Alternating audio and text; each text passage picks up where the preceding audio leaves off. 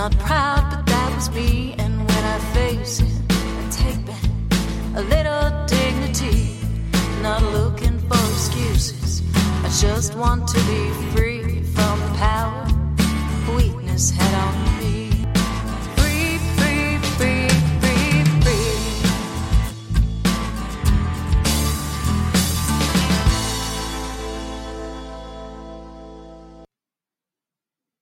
Hi, everyone, and welcome to the Bubble Hour, where real people tell real stories of addiction and recovery. I'm Jean McCarthy, and as of this Friday, the 20th of March, 2020, I am a woman in recovery for nine years. It's nine years since I broke up with booze for good. So, if you want to know my story, you can visit my blog, Unpickled. There's a link in the show notes, and uh, you can hear all about it. So, first question How are you? Uh, we have all had one heck of a week here. I didn't do a show last week because I actually recorded a show, but the technical glitch happened and everything was deleted within moments of having recorded it. And I should have known then that it was going to be a rotten week. Things went downhill from there. Obviously, uh, and then came uh, all kinds of changes in our in our world as we really felt the full force of what we're dealing with with this current uh, global crisis with the coronavirus. So wherever you are right now, um, I am just sending you peace and strength and solidarity as we all do our best to get through this together. Hungry, angry, lonely, and tired are four of the biggest triggers for people in recovery. And I'm thinking that uh, for those of us who might have our livelihoods affected by the economic impacts of what's happening right now, that could affect us in terms of being angry because anger can come in all kinds of forms. It can come as anxiety, fear. Uh, a lot of these things mask as anger, and and they are just fuel for our addictive tendencies. And uh, lonely, as we are literally isolated and possibly feeling lonely and tired, just tired of all of this. So, um, but uh, you know, hopefully we don't have to be hungry. I hope you're not hungry on top of all of that. Anyway, just know that there are a lot of challenges to taking care of yourself. And uh, there's a lot of things that might be challenging your recovery that you may not be aware of. So I really, really encourage you to stick with it. Don't think that just because all of this is happening, uh, you know, it's an excuse or a reason to give up or that it's too hard. You can do it. And I really believe that our recovery will serve us now more than ever through times like this. And uh, if you're just getting started, I really, oh my gosh, I send you the biggest, biggest hug right now. Um, and no, we're going to talk about it a little bit more in the show too, but there are online meetings and there's so much support for you. So please don't let everything that's happening right now keep you from making positive changes in your life or reaching out for support. Well, I want you to meet uh, a friend of mine uh, who is just celebrating her first year of sobriety. She has been working hard on recovery for a long time, and um, she celebrated her uh, first year of sobriety by telling me that she was going to share her story on the Bubble Hour. So uh, you're going to meet her now. Her name is Kristie, and uh, she and I chatted from our various remote locations. It so happens that we both live in the same part of Canada, several hours away, but her kids go to summer camp uh, not far from where I live. So once a year, we manage to see each other and um, and talk about things. So you're going to get to know her now. So here is my discussion with Kristie. Hi, Kristie. Welcome to the Bubble Hour. Hi, Jean. Thanks for having me. It's nice to chat with you. Now, we have been so fortunate as to actually meet in person, and um, that's a, that's a pretty cool thing. So I, I can picture your face as I'm talking to you, and I'm I'm yeah. really glad that you're on the show. Yeah, I'm happy to be here. I'm excited. I do remember meeting you. I think it was what two years ago now. I think, or maybe just over a year ago in the summertime um, knowing that you were close to where I was was really awesome that I had the opportunity to come and and meet you face to face before I actually knew who you were to be honest. and then I, I, realized after and I was like, "Oh my god, I just had coffee with her." Like it was crazy. It was crazy. Because you reached out through an online group, right? And said you were in this area and I said, oh, I'll meet you for coffee. And then you were brave enough to do that, which was awesome. Well, and, and I kind of just thought you were some lady, right? I didn't realize like who you were and the magnitude that you had in the community. And yeah, then just afterwards being able to um, realize who you were, I was like, oh my God. it was crazy. it was crazy. It was like mind blowing. And I was like, what did I just do? well, we're all just people, so it's kind of. Eh, I'm glad that it worked out that way because we had a really heart to heart first first meeting, and you you're a person with a lot of energy, and I I knew when I met you that you were gonna just tackle this thing and clobber it, which you have done. But I know it hasn't been an easy endeavor, eh, or nor has it been a perfectly straight line for you. So I guess before I get off on a tangent, just telling you how wonderful you are, and you are wonderful.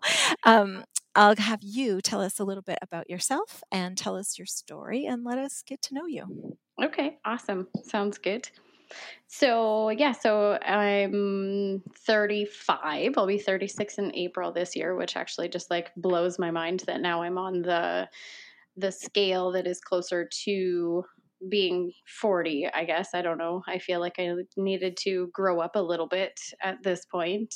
Um, but I'm uh, legally separated and I have just over one year sober. So it'll be 13 months uh, next week, I think. Yeah, on the 23rd. So made it over a year.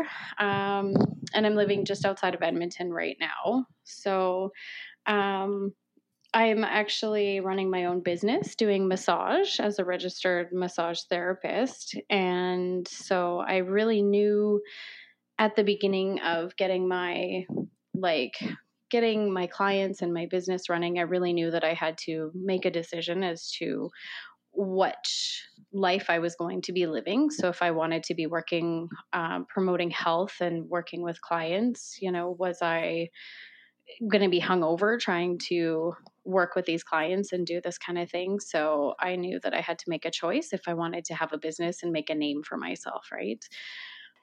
So, um, so I guess like a relationship with alcohol that I always had was one. Uh, I had an alcoholic mother growing up, and so I always seen kind of the bad side to it. Um, I only lived with her till I was about eight, and then um, after that i was moving around with my parents and my aunt and uncles and um, i moved probably about every four years i would say. I think four years was like the um, the longest that i was anywhere.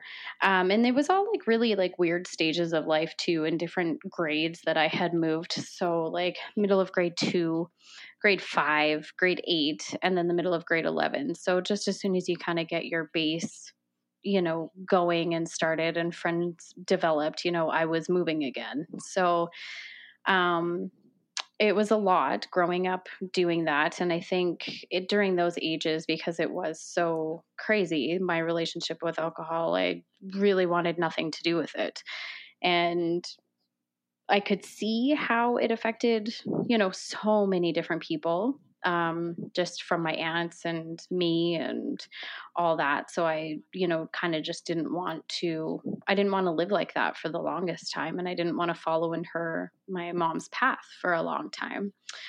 Um, and then the middle of grade 11, when I moved for the last time, um, things kind of changed. I was 17 and things just shifted and changed and i just got a lot of hate in my heart for everything that was kind of happening and going on and then you know classic story you meet a boy and you know you fall in love and you're young and you start doing all of the things.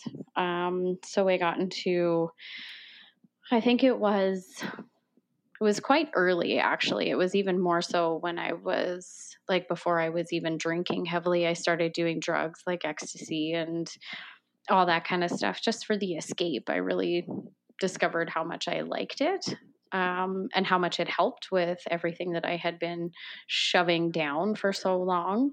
Um, I was, I think it was grade eight.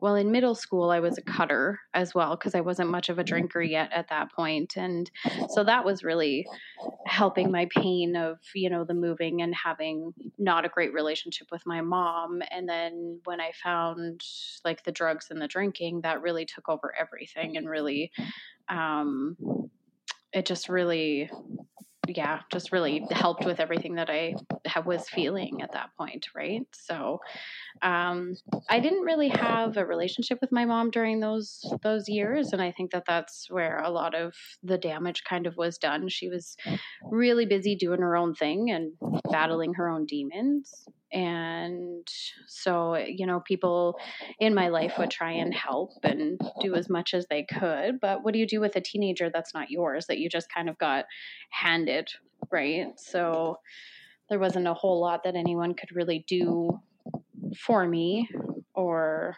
um, you know they weren't sure what was going on really and i hid a lot of stuff too so um, within that too i think things just really developed. Um, i was actually smoking crack for a while in my like early 20s it was like a six month seven month stint where it was just pretty crazy. And um, I realized after that that had happened, I just kind of woke up one day and realized that I had to leave that situation. That was the boy still from high school. And I had to leave that situation and get myself healthy, um, which I didn't. I moved. I replaced one for another, one one issue for another.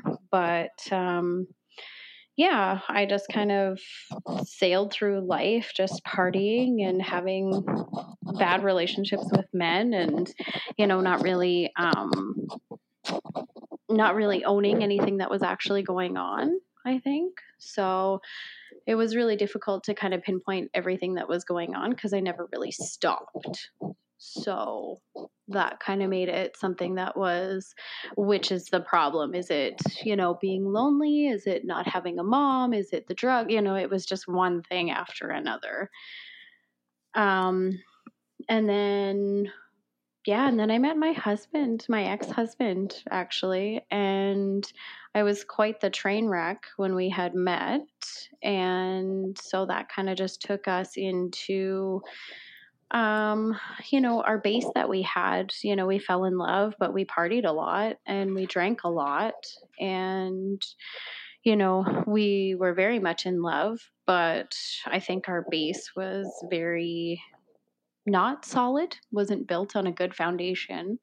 Um, and so, yeah, so then, you know, one thing kind of led to another, and then I ended up pregnant. And thankfully, I didn't drink during either of my pregnancies. I do have two kids. So I was able to stay sober throughout those entire um, stints of being pregnant. Um, but then it didn't really it didn't really stick for long right i was i can remember with my oldest i was um drying up from stopping uh, breastfeeding and it's painful. And I can remember thinking, um, having a glass of wine and taking a T3 would, you know, take the pain away. Right. And I think I, you know, the, she was a baby.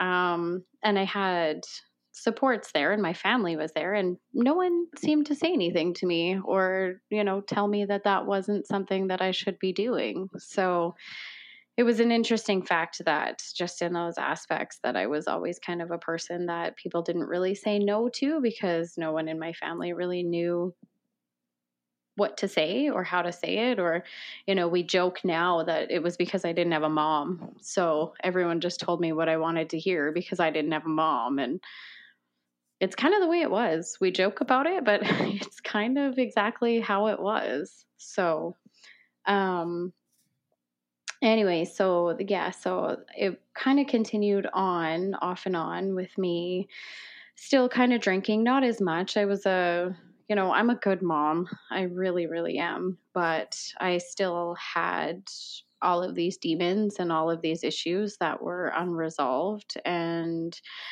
now I just kind of had like a partner in crime within my my ex-husband. So things just kind of trickled down because we had met in that stage of life and uh, it was acceptable. So two kids later, you know, the house, the dog, the cars, all that stuff, everything was seemingly really great on the outside. Um, but I was really still struggling and he was the breadwinner of the family as well so he was the one that was making all the money. And um i would always try and do like little jobs around uh, the house and stuff or just you know little things that i felt that i could do to contribute and feel um, that i was contributing and doing something for the family but i was always really bored being a stay-at-home mom like i i give praise to people that do it and stick with it and love it. And you know like i just i just couldn't do it. I found that it just gave me too much time with myself um that i wasn't really all that prepared for. And it gave me a lot of opportunities actually to just to just drink more because that mommy culture is a scary, scary thing and it's real. And I found friends that were like me and we kind of just continued the trend because of course you find ones that find it to be acceptable just just like you do and it just kind of continued from there and so finally last year it was last easter um yeah, I just had had enough and I had decided that that was something that I couldn't I couldn't live with anymore. There was just constant constant fighting and I was getting to the point where I just wasn't able to look in the mirror within myself anymore and be happy with what I was doing and I wanted to pursue my massage career and I felt like I was living a completely double double life and I was um, you know, rebooking clients because I was hungover and I'm in a small town. And so if you want to build a business, you have to be able to um, connect with people and build a name for yourself. And I was like, if I keep doing this, then I'm going to, um, you know, I'm going to create a name for myself that isn't the one that I want. So, I eventually just kind of had to take a look at what what I was doing and the path that I wanted to be on. And February 23rd was the last time that I had drank. And i of course like there was so many different times that i had tried to stop before that. I would get in 90 days and then i would end up drinking and then i would um, you know, I would get in a month. And I read some journals actually when I was leaving and moved. Um, I had journals from like 2015, 2014 of just me, you know, doing the same thing and writing the same things over and over of like, this time's going to be the time and I'm going to feel better. And I would write goals and I would do all the things. And then, it would be like had another slip and you know and it was just really tough because i didn't have the support that i think i needed um because my ex just had zero intention on quitting because you know in his brain we didn't have a problem right? So it was tough to be doing it all on my own and thinking that that was that was a problem how we were behaving and doing it on my own. So um, I ended up finding the online groups and they really helped because um, of course you do the googling of you know drinking in moderation first and am i an alcoholic or you know things like that and i knew going to aa meetings wasn't going to be something that i could do in a small town um, just because I just wasn't prepared to stand on my own two feet with it yet and be prepared to own it within my town. So I just basically did it kind of secretly and just had to finally make up my mind and decide that that was not the life that I wanted to live. And yeah, it's been 13 months now and took me well since I was 17 to get here. so, you know, just a little bit. just a couple years, right? Congratulations. Thank you. Thank you. Did, yeah. Did you did you mark the day? Did you have a celebration of some kind to celebrate your sober birthday? Oh yeah, we did. We made um, so I have friends of mine that actually made me two cakes, and we went out for supper. Um, and what else? I think that was it. But yeah, it was it was a great day. I had the kids that weekend, and we went and celebrated, and um, yeah, I ate way too much cake for probably like the week after. So nice. it was wonderful. Yeah. yeah, it was good so your kids were part of your celebration. They know about your recovery, and are they really happy for you? And do they do you see a difference in your relationship with them?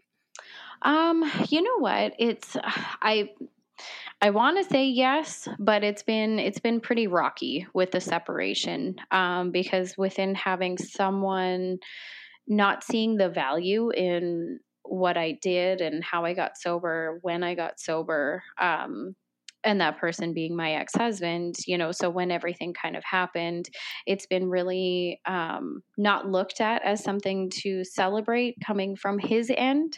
So it's been really hard for me to um, i'm starting to build that up with the kids now and show them and tell them and um, have that open communication with them because when everything was first kind of happening you know over the last year and six months or so, right? I was trying to keep things kid friendly that were happening. And a lot of the adult stuff actually came out from his end and from his perspective. So, kind of put a little bit of a damper on things. But I think they're starting to realize kind of now the more that I talk about it. And, you know, I, I will say, you know, like, um, certain things like I, I got sober to be a better mom for you and this is kind of um, you know this is things that that i need to do to be a better mom and yeah that's so it, the conversations are starting to come up more and more now that they know that i have a year because i was just really i think i was afraid actually to celebrate too much or talk about it too much just just in case i didn't make it you know like it had been something that was I talked about it all the time and wanted it so bad, but never really committed to it, I guess. Mm-hmm. So, mm-hmm. so it was tough to be like, no, no, I'm really going to do it this time. like, no, no, but this time I promise. like, so now that I have that year in, it feels, uh, it feels a lot more serious, right? Like it's, yeah, like it's something that I actually did and committed to. So, if that makes sense. Oh, it completely makes sense. And I know we talked about this when when you and I had coffee probably that very first time and mm. Which is that even if the kids don't know they appreciate it, it is the best thing you could give them. It really is. Um, it's a new normal for them, and um, and if they don't really realize that, that's great too. You're you're creating a whole new normal for them and i just i think it's just well i know it's one of the most amazing things we can do for our kids. Um, of course we do it for ourselves but it has an amazing effect on the other people in our life so i right. commend yeah. you for that.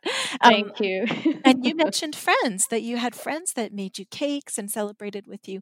So did your wine mom friends transform into recovery friends or did you go out and make new friends um, so no, they've actually so it's tough. So when you split up in a small town, it sounds like a country music song, but it really it it truly is because what happens is there is a lot of separation between uh, a between around your drinking friends and b around you know your husband's friends or ex-husband's friends and then my friends right so um, no the wine moms and those friends actually didn't stay with me. They didn't stick with me. Um, so I have just kind of my my OG kind of crew of people that have stuck by me since oh my gosh, since the beginning. Um, and that um, we're part of it. So, no. So, unfortunately, like there wasn't new people there. Like, I find that that is like one of the hardest things to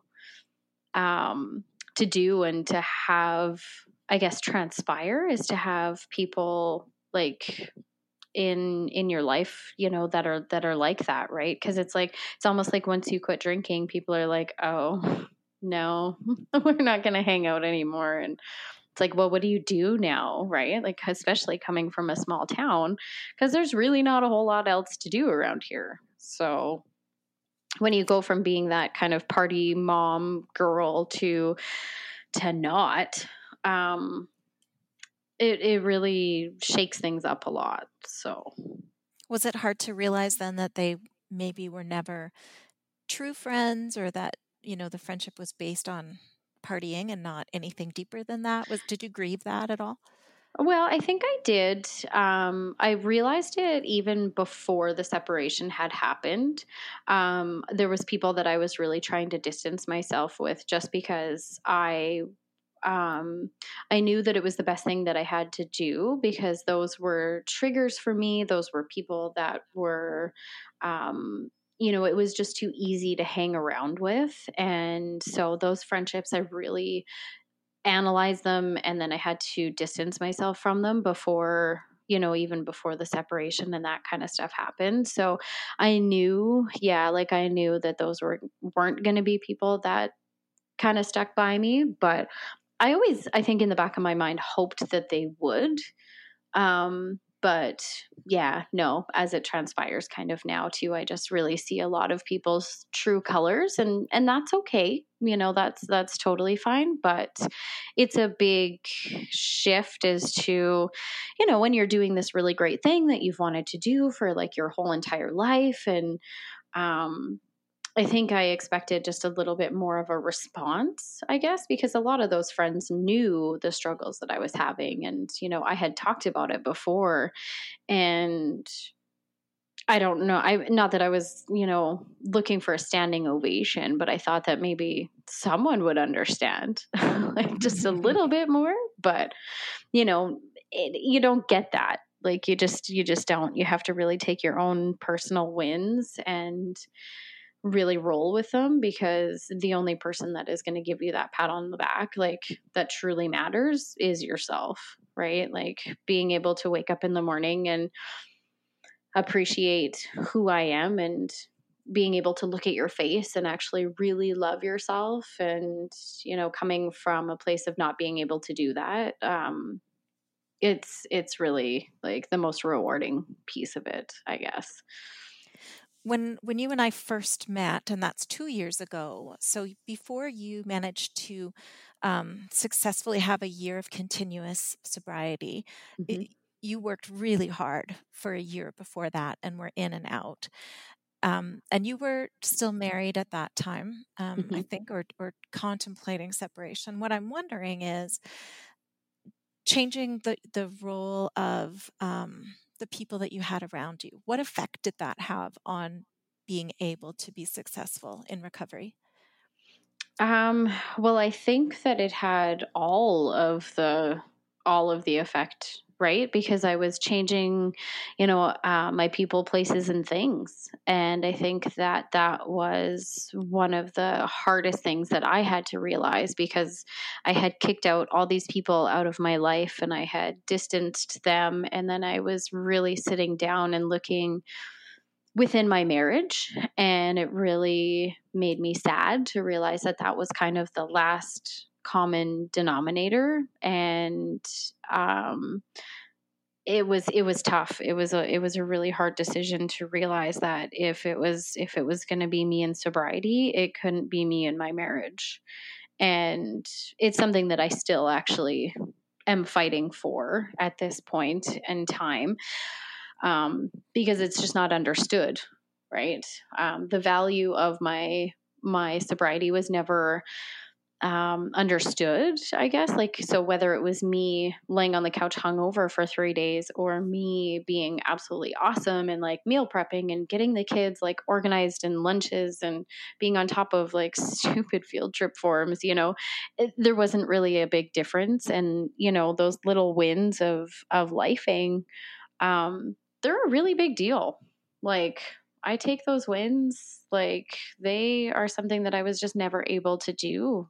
Before mm-hmm. you know like i was barely functioning and to me i think that was just the saddest piece of it was that that was never that was never noticed like i was legit falling apart and like a shell of a person and there was no difference between that and then like 6 months sober Kristie like it's like oh okay so changing those people and changing those relationships really it made all the difference you're saying that, that your partner couldn't see the value in it didn't just didn't notice you whatever you were doing whether you were struggling or succeeding it wasn't they were indifferent to it yeah yeah absolutely yeah. it wasn't yeah. yeah it was it was yeah, it just wasn't really noticed whether whether I was doing really well or not or you know, and it was hard for for him on that aspect too just because it was something that I talked about all the time and then fell off the wagon and then I was doing it and then I wasn't doing it. And you know, he just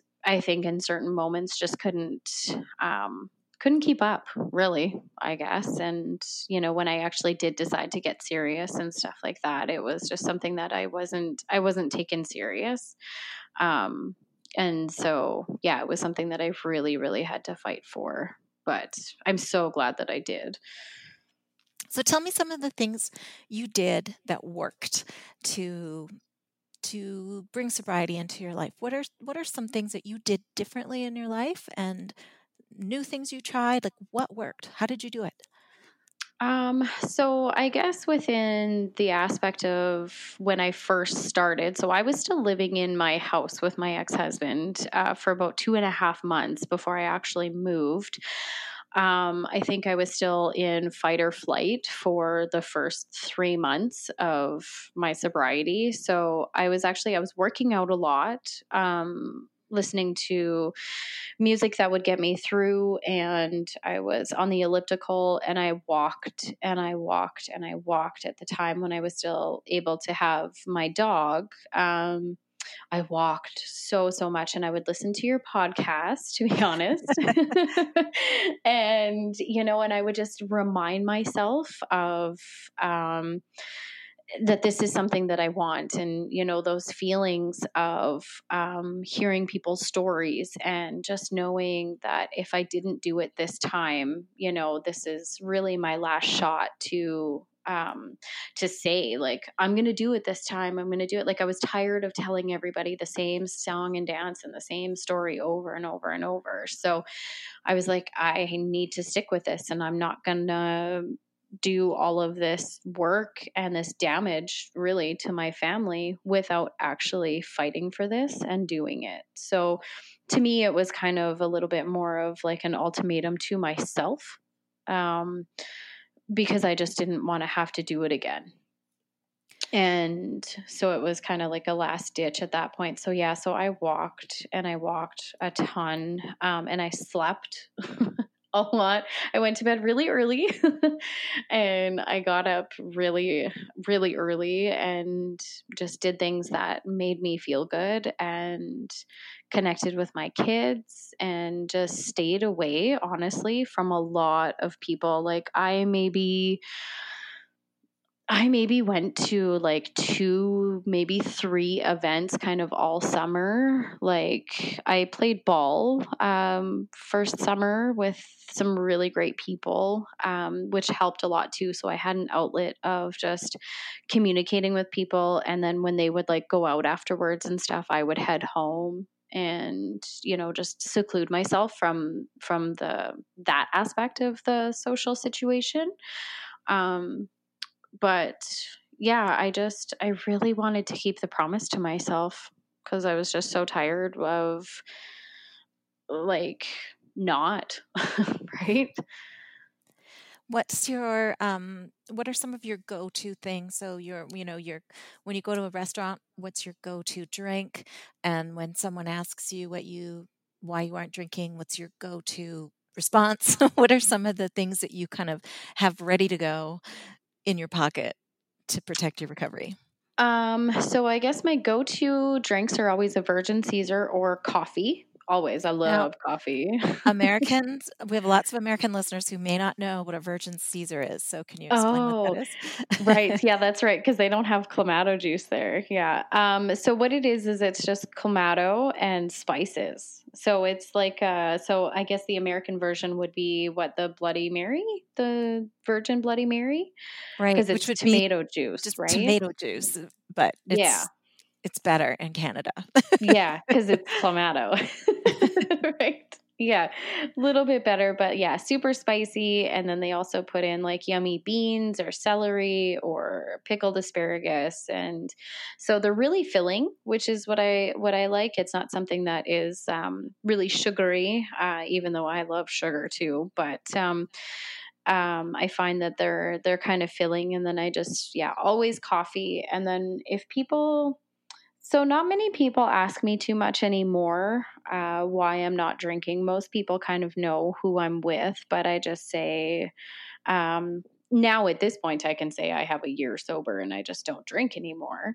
Um, but before, I, I think before, like I used to I, I can't even remember what I would say. Like, I can remember in the very beginning times having to say, like, oh, I'm on antibiotics or I'm cleansing, or, you know, like I, I went through all those excuses too, just to not have to actually say that that I don't want to drink, but I kind of came to terms with it a little bit more when I had decided within myself that I was like I'm going to tell people that I just don't have a good relationship with with alcohol, right? Like um, I would say sometimes to people that like I'm just not a one or two drink kind of person and a lot of them will understand. Like they will they will get it like oh yeah right. You're one of those. Like i have no off button. That's that's how i like to do things. I like to do i like to do it balls to the wall no matter what i'm doing. So yeah so i guess that's mostly how I explain it now. I try to not get into too much detail, but sometimes I get verbal diarrhea and start talking too much. Do you have any friends that are sober or any other people in your life that are in recovery that you look to for support? Have you built some connections? Um, eh, I know you said you're in a small town, but I know you're not too far from a bigger city. So have you been able to find some resources? Um, you know what? I have um, I've used the online resources a lot, um, and uh, who I actually work with now at the the studio that I work at. Um, she is, I think, she's about four months ahead of me, so she doesn't drink either, um, and so I'm starting to slowly build a tribe of people that don't drink and that it's okay and acceptable, or people people that drink minimal even. Um, it's um it's it's really funny to me actually as to when you are hanging out with people um, how much people don't really drink. Like when i was drinking i just always thought that everyone was drinking as much as i was. And so you know like not really realizing that most people are not really actually consuming that much alcohol. It was always me, right? Um, unless we were around those certain friendships. So um, I've just found at this point that I I just I just tend to seek out more people that um, that don't really drink and I do have friends that still kind of party and stuff like that but they they know my story from the very beginning and they just don't invite me to things like that you know like we have we have dinner at their house or you know stuff like that and people have been so so supportive um and you really only need a handful of people that support you you know like it, eh, that's enough. You don't need a ton of people to you know i if you have the room full of people from the aa meetings you know like that's great you know or from any type of tribe or you know whichever but i found i just i just needed those few solid people in my life to kind of get me through and to understand. And that's all I really needed. I think that's so cool that your business partner is um, also in recovery. I I can I cannot imagine how awful it must be to be a massage therapist with a hangover. Like oh. that day must drag on so long. so what a great gift to your clients that you just show up in you know such great shape and have so much um, to put into your work. I think that's amazing. Thank you. Yeah, um, it was it's it's brutal. It was a it was a long day and i'm the person that holds on to a lot of like you could tell than what i was drinking the night before um, just from sitting beside me. So um, yeah so i was like this that can't continue. Like there's no. not way. enough essential oil in the world for this. No no exactly. Um, Kristie you mentioned that when you were younger um, self-harm came up for you and um, I'm wondering if that completely went away on its own, or did it or anything else, like any old behavior patterns, resurface or even just like kind of come back into your mind when you quit drinking? Because sometimes old things come up. For me uh, an eating disorder you know kind of popped back up for a while and so sometimes they say it's like whack-a-mole at first that all of your isms all of your old coping mechanisms try to take the place of whatever you're taking away. Did you experience anything like that? Um, you know, I did. Um, with the the self harm and like the cutting and stuff, it was more just kind of uh, it was a release, definitely at a point where I didn't know that it actually was, and I actually had stopped for a little bit, and then it came up again um, a little bit later in life. But when I quit drinking, I think it was more um, a lot of the feelings came through because it was like, oh my goodness, now I have these layers that I'm needing to work through and like these feelings of things coming up that I was like, oh, this is this is why or uh, you know certain situations would happen and i would feel not drawn to the self-harm piece again but it's like you know this would be a moment where i would have a drink. Oh this makes sense now. Um and so when there was feelings of say like uh, I would I like I don't even know like just normal stress or feelings of loneliness or things like that. It would those are the types of layers that I kind of had to work through to to recognize and kind of know that I was like, oh, okay, this is this is what it is. And I do a lot of things mindlessly. Like I'm still uh, working through um, my eating is a big thing. Like I do a lot of mindless sugar eating. So I have found that that's something that I'm still kind of working through um, within like with feelings, right? So I don't know if it ever really stops, but thankfully those feelings of, you know, needing to self-medicate and self-harm, I think that those a lot of those feelings are are gone now never really gone, but more dealt with, I guess. Mm-hmm. Yeah, and it sounds like you were you were pushing them down and and hiding them away your feelings since you were a teenager, and um, you know that stuff has a way of coming. We have to deal with it eventually. yeah, it only goes away for so long, and then it's like, oh, just kidding, you haven't dealt with that yet. Like you know even even situations that i had thought you know like i did a lot of processing within my my marriage and you know it was years of trying to analyze what i was going to do and when i was going to do it and how and how this would look and you know yada yada yada. And even being gone and separated at this point there's still things that i'm like oh, I didn't deal with that. like, oh, this is affecting me. Oh, okay. All right. Let's, you know, take a hot bath and let's journal this because, okay, here we go. like, and it, you know, and I have found that it seems to be around the full moon that makes me crazy. like, oh, really?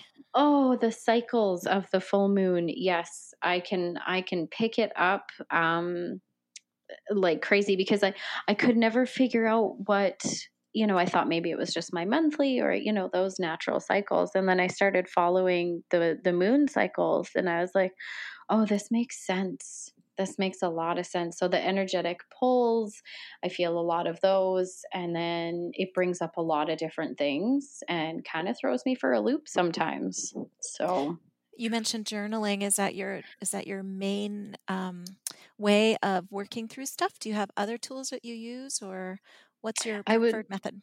Yeah, I would say journaling for sure has actually for years been um, been my, a main outlet of mine. I love to read as well, um, but yeah, journaling has been it's a document, right? Like it's it's been a document of my life. Um, and when i had those hard times living in different spaces with you know aunts and uncles and being away from from the one parent that i kind of had left um, that wasn't there you know um, it was a way for me to get my feelings out when i was young right before before I had found drugs and alcohol could help get that away. But yeah, it was always something that I had always gone to and was drawn to do, and it helps me sort things out a lot. So, are you are you a book lover? Do you have any favorite authors or podcasts aside from the Bubble Hour, or um, like YouTube channels? Are there any in other influences that you really enjoy? Um, you know what? I have a list of podcasts I listen to. Uh, well, I listen to yours. I listen to um, the Armchair Experts, Dax Shepard. Yeah, I listen. He's hilarious. Um, and I also listen to what else do I have on here? I have a huge list. Um, so I have uh, Rachel Hollis. I have hers from time to time, and I have um, what is it? A Sober Girl's Guide. I've got what else is on here? This Naked Mind. I don't listen to these all the time. Um, and then like the Detox podcast, I listen to that one. Um, but these are kind of ones, like I said, they're not all the time, but um, I'm also hooked on anything Glennon Doyle from the first time that you, uh, the first time that we had met, you, um, suggested that book, The Love Warrior by Glennon Doyle. I don't know if you mm-hmm. remember suggested. Mm-hmm. So I listened no, to that I, book. I suggest it to everyone. So. yes, yeah, it was it was life changing, and I listened to it the whole way home. so you know it was about a six hour drive and i listened to it the entire way home and it was See, just Kristie amazing. this is why i knew you were going to get this done because you're the kind of person when someone suggests a book to you, you, you put it on your iPod and you go and you listen to it. I was like, for six very hours efficient. She's going to get this done. oh, um, yeah. And just, yeah. I don't know if you know this, but Glennon Doyle has a new book out called Untamed. I yes, it just I, came out this week. I have it. Have you got it? yeah. Oh, yeah.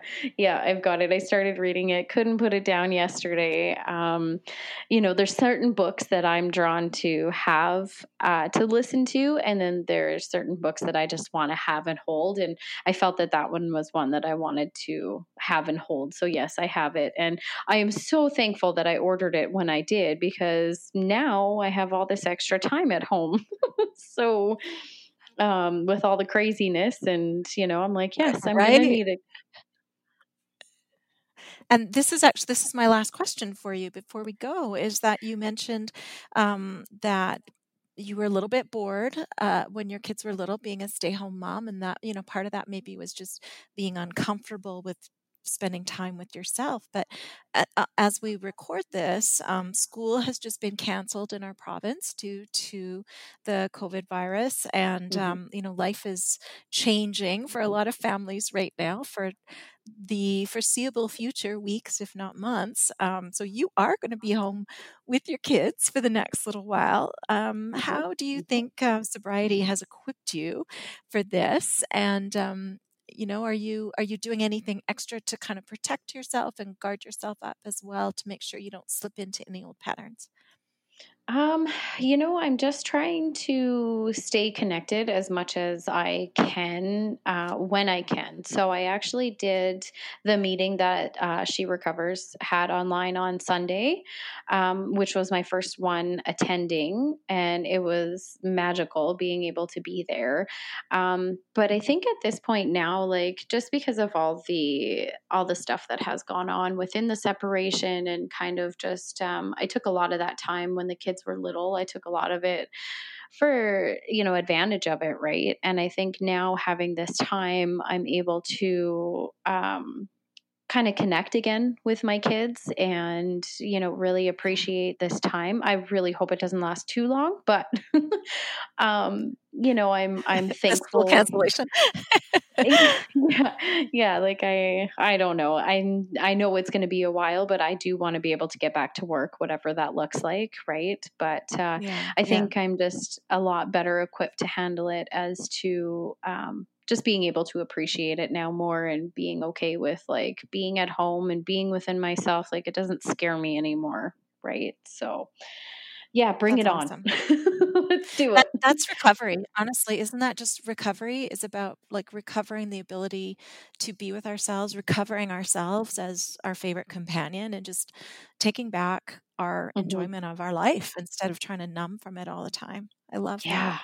And absolutely. listeners, I want to point out for listeners, you mentioned the uh, online She Recovers meeting. So I mm-hmm. often tell people if you're scared to go to a meeting or you feel like your community is too small, check out intherooms.com because they mm-hmm. have all these online meetings, AANA, codependent um, and now she recovers is doing mm-hmm. meetings uh, for women in recovery too mm, in recovery yeah. from anything uh, with she recovers they say we're all in recovery from something so come as you are it doesn't matter what you're in recovery from come and we're going to talk about how we change our lives so um, yeah you can go and you can just observe you don't have to have your real name or anything. I don't think you have to have a camera on. Um, no, you can just no. you can just listen. So mm-hmm. if you even want to just listen to what um, a meeting sounds like of any of those kinds of meetings, you can do that, and that can really be a game changer for people. So I got to put a plug in for that. And She Recovers, Taryn has just started doing these meetings there on Sundays. And um, really i'm really glad you did that. I haven't had a chance to check them out yet so i'm i'm happy to hear that it was a wonderful experience for you and i'm sure that you'll be doing more in the future Oh, for sure. Yeah, it was it was great and it was a beautiful reminder just right at the right time that that I needed it. You know, I was it was early enough. I was making my coffee and I was listening, but yeah, no one could see my leftover makeup and hair, you know, and it was it was great. It was it was perfect. well, I just am so happy for you. I'm thrilled for you to have this success and to be where you're at today. I know this was a really really tough go and that you just persevered and you inspire me and I'm just so glad we met and I'm really oh. grateful that you spent some time with us today. Thank you. I appreciate being here. This was one of my this was one of my year goals. I said if I make it, I'm going to message Jean and I'm going to do this. So I appreciate uh-huh. being able to be here and and doing this and having this time and space and um yeah, I just appreciate it so so much. Oh, thank you. And you even went out and bought a pair of special headphones for our discussion today from I the did. dollar store. So I appreciate that. Um, last thing before you go, though, if someone's listening who's struggling or who's you know just getting started, just do you have any words of encouragement for anyone who's at the beginning or who's having a rough day? Oh, just just keep going. Honestly, they get they get better. They they they just they always get better. And just when you think that you can't do it anymore, you absolutely can and you know what like if those ba- bad days are happening uh, my motto was always i'm going to bed.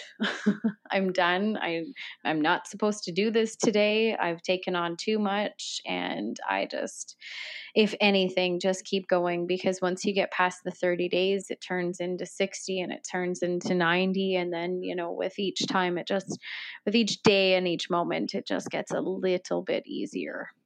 Yeah, Yeah. love that. Thank you again, listeners. Thank you for being such loyal listeners of this program and sharing it with your friends. If you have time, I would love it if you rated us. That helps other people find us.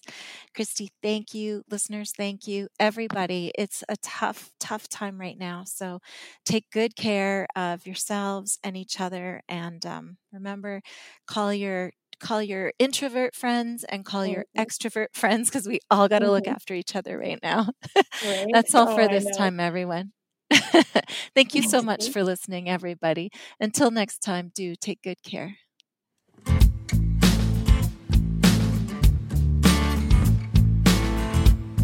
I own it, I did that. Not proud, but that was me. And when I face it, I take back a little dignity. Not looking for excuses. I just want to be free from the power weakness head on. Me. In a dark corner is where shame likes to hide. Think you're strong just cause you keep it all inside. It just stays and wait there rob you of your pride. Turn the light on, turn the light on, you can shine. When you say, Oh, I did that, not proud, but that was me, and when I face it.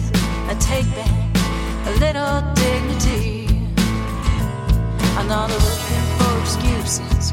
I just want to be free from power.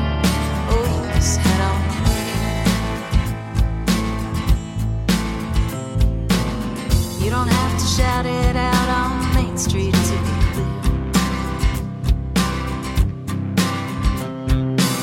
clear. You don't need to whisper to confessionary ear person you should talk to is looking at you in the mirror. And the one who matters most can always hear when you say, Oh.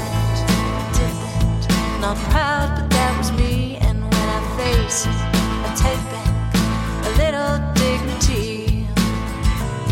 I'm not looking for excuses. I just want to be free from the power. Oh, yes, head on me. When you say, I'm proud that that was me. And when I face it, I take back a little dignity. I'm not looking for excuses. I just want to be free from the power.